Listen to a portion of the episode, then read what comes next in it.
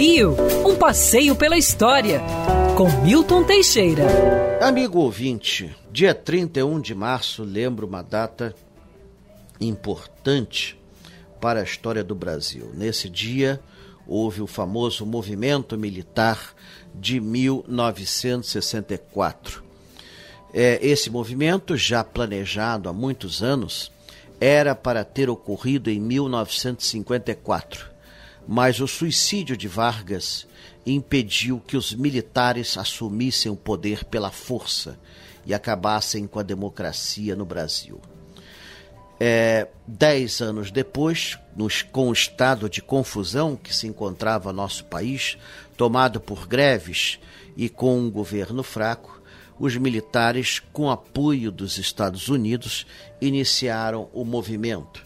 Ainda no dia 30 de março, com Olímpio Mourão Filho, general, Magalhães Pinto, governador de Minas Gerais, Ademar de Barros, governador de São Paulo, e um apoio de Carlos Lacerda, governador da Guanabara, do estado da Guanabara. É difícil, na época se falava golpe militar, governo militar, mas na verdade o golpe teve apoio das elites brasileiras, do sistema financeiro, de alguns governos estrangeiros e, por que não dizer, da classe média brasileira, um pouco assustada com as medidas de esquerda que estavam sendo tomadas pelo governo João Goulart.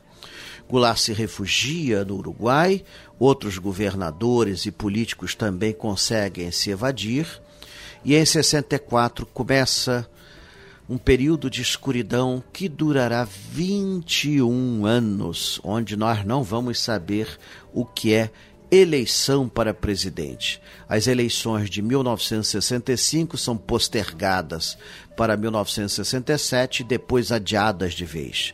O Brasil ganhou uma nova Constituição em 1967, outra em 1969.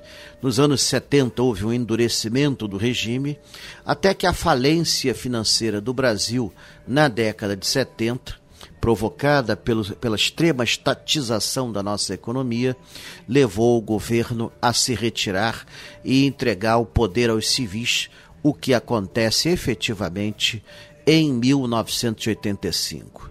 Essa data não deve ser esquecida, até porque está sendo muito lembrada, e ela deve ser sempre estudada para que não se repita esse episódio da nossa história.